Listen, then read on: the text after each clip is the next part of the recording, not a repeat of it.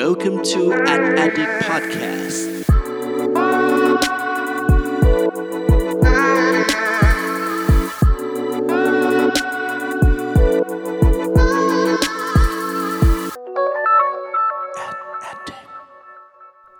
สวัสดีครับ ขอต้อนรับเข้าสู่ a d d i c t Podcast ตอนที่ 21 กับผม เพิร์ดพงปติผาสุกยืดครับ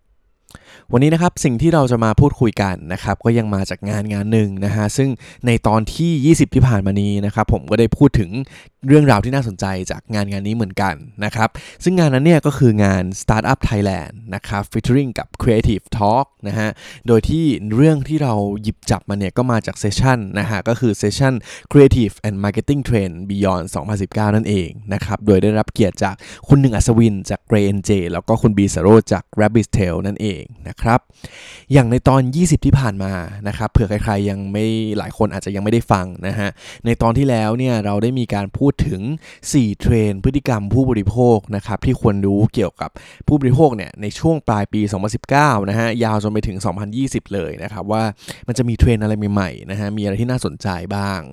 แต่ว่าวันนี้ฮะสิ่งที่เราอยากจะมาพูดคุยกันนะครับเนื่องจากจริงๆ แล้วผมเชื่อว่าปัจจุบันเนี่ยเพื่อนๆหลายคนนะฮะน่าจะมีธุรกิจเป็นของตัวเองนะครับไม่ว่าจะเป็นสตาร์ทอัพนะครับหรือว่าเป็น SME นะครับหรือแม้แต่กระทั่งเป็นร้านค้าออนไลน์อะไรต่างๆนะฮะซึ่งสิ่งหนึ่งที่สำคัญมากๆนะครับในการทำธุรกิจปัจจุบันนี้เนี่ยก็คือการทำการตลาดนะครับแล้วก็จริง ๆ มุมมองหนึ่งในการทำการตลาดแน่นอนก็คือเรื่องโฆษณาเรื่องของการสื่อสาร communication ต่างๆนะครับผมเชื่อว่าปัญหาของเพื่อนๆหลายคนเนี่ยน่าจะมีปัญหาตรงที่เอ๊ะแล้วถ้าสมมติว่าเราอยากทำโฆษณา เราอยากทำการสื่อสารเหล่านี้เนี่ยเราจะหา Creative Idea เนี่ยได้ยังไงนะครับ แล้วเราควรจะเริ่มต้นจากตรงไหนนะครับ ดังนั้นเนี่ยวันนี้สิ่งที่เราจะมาพูดคุยกันนะครับคือ 3 เคล็ดลับในการเริ่มต้นสร้างสรรค์งานครีเอทีฟที่ธุรกิจขนาดเล็กควรจะรู้นั่นเองครับ เริ่มต้นที่อย่างแรกนะครับเป็นสิ่งที่ค่อนข้างสำคัญนะครับสำหรับธุรกิจขนาดเล็กนะฮะแล้วก็จริงๆ ธุรกิจขนาดใหญ่ก็ควรจะทราบในจุดนี้เหมือนกันนะฮะอย่างแรกเลยเนี่ยเราต้องเข้าใจนะครับว่าคนเนี่ยชอบอะไร นะครับคนนั้นเนี่ยก็หมายถึงกลุ่ม target audience ของเรานั่นเองนะครับว่ากลุ่มเป้าหมายของเราเนี่ยลูกค้าของเราเนี่ยเขาชอบอะไรนะฮะเขาอยากจะเสพอะไรนะครับซึ่งถ้าสรุปใจความนะฮะว่าจริงๆแล้วเนี่ยปกติแล้วนะครับสื่อที่คนเราเนี่ยชอบเสพเนี่ยจะมีอยู่ 4 แบบด้วยกันนะครับอย่างแรกก็คือ simple นะครับเข้าใจง่ายนะครับควิกนะฮะรวดเร็วนะครับช็อตนะครับแล้วก็สั้นๆนะฮะแล้วสุดท้ายเนี่ยก็คือ meaningful หรือว่ามีความหมายนั่นเอง นะครับ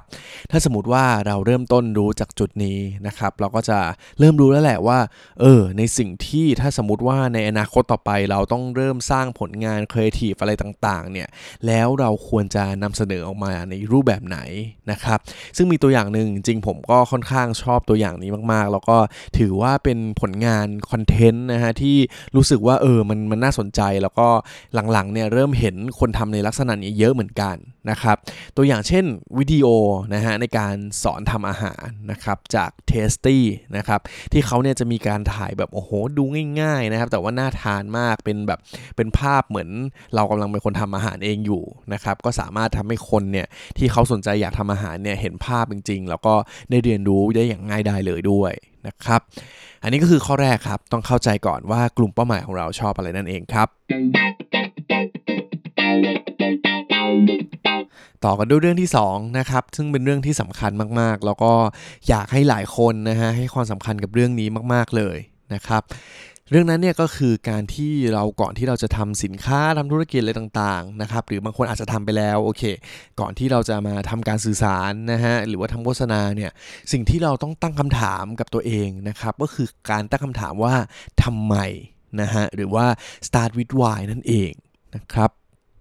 จริงๆเนี่ยผมเชื่อว่าหลายๆคนเนี่ยคงได้ยินคำคำนี้มาบ่อยแล้วล่ะนะครับ start with why นะฮะเพราะว่าจริงๆเนี่ยเขาเป็นหนังสือดังมากเลยนะครับเป็นแนวคิดจากคุณไซมอนซิเนกนะครับที่เขาเนี่ยเฮ้ยได้มีวิธีการคิดนะฮะว่าจริง ๆ แล้วเนี่ยในรูปแบบของธุรกิจที่ประสบความสำเร็จเยอะแยะมากมายเนี่ยเขาเนี่ยไม่ได้คิดว่าเขาเนี่ยจะทำอะไรนะฮะแต่ว่าเขาเนี่ยต้องเริ่มคิดก่อนว่าทำไมเขาถึงควรจะทำสิ่งนั้นนะครับจริง ๆ ก็เช่นเดียวกันเลยนะครับเช่นเดียวกันกับการสร้างผลงานการสื่อสารการทำโฆษณาต่างๆนะนะครับ ถ้าเราไม่กลับมาตั้งคำถามตั้งแต่ต้นเนี่ยเราก็จะเหมือนทำทำไปโดยที่ไม่รู้ว่าเหตุผลจริง ๆ แล้วเนี่ยมันคืออะไรนะครับ ผมขออธิบายด้วยการยกตัวอย่างดีกว่านะครับว่า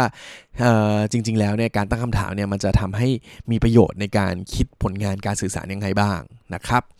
ตัวอย่างนะฮะสมมุติว่าตอนนี้เราจะเห็นเลยนะครับว่ากระแสร้านชานมไข่มุกเนี่ยตอนนี้กำลังมาแรงนะครับ เห็นร้านเนี่ยเต็มไปหมดเลยนะครับ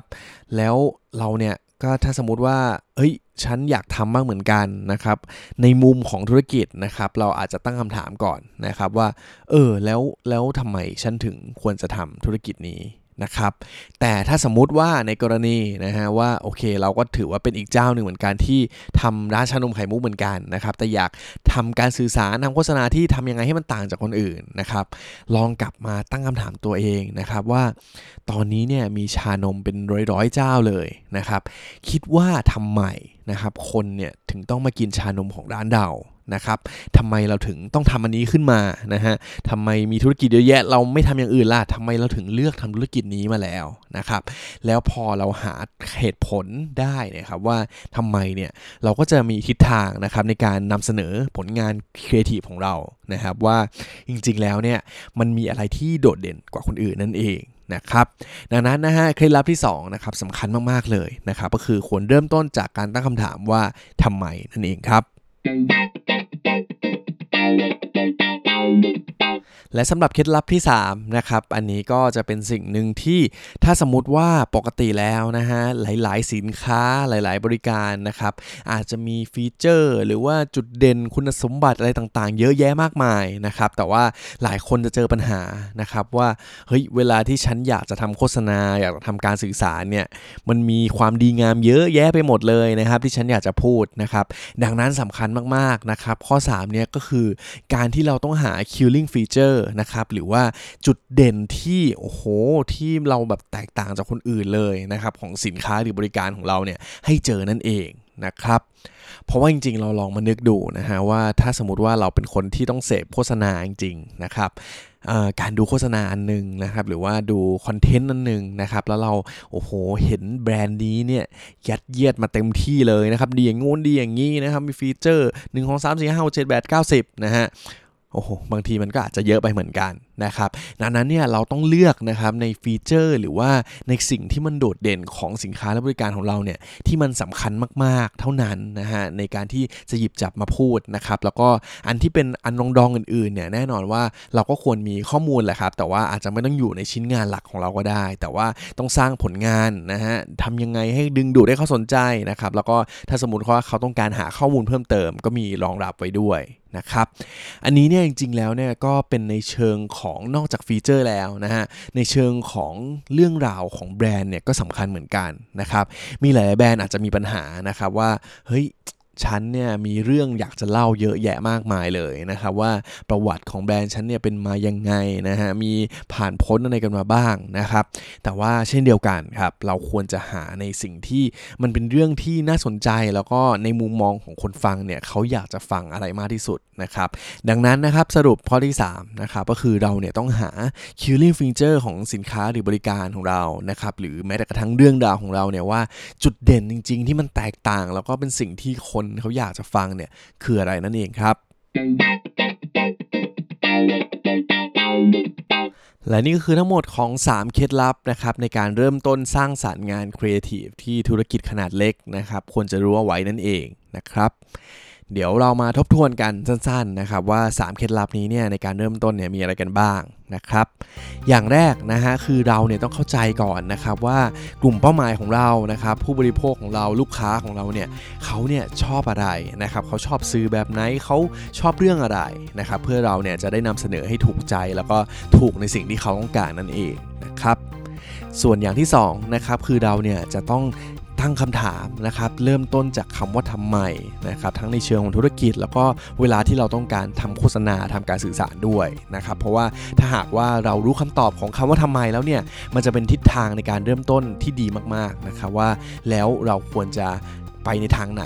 เริ่มในทางไหน และอะไรเป็นสิ่งที่ทำให้เราโดดเด่นจากคนอื่นนั่นเองนะครับ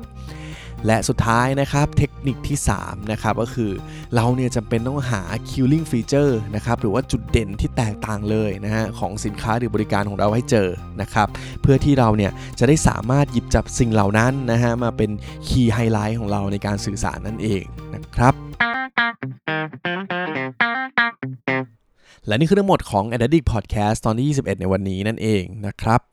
วันนี้ก็หวังว่าเพื่อนๆจะได้รับประโยชน์ไปไม่มากก็น้อยนะครับ หวังว่าในอนาคตเนี่ยถ้าสมมติว่าเพื่อนๆเนี่ยทำธุรกิจแล้วนะฮะหรือใครที่ทำอยู่นะตอนนี้นะครับ ถ้าสมมติว่าเราจำเป็นต้องเริ่มสร้างผลงานการสื่อสาร การคำโฆษณาอะไรต่างๆนะครับ ก็อย่าลืมนะครับย้อนมานึกกลับดูนะครับว่าเออฉันเคยฟังว่ามันต้องมี 3 เรื่องที่สำคัญนะครับในการเริ่มต้นที่เป็นพื้นฐานที่น่าสนใจเหมือนกัน นะครับ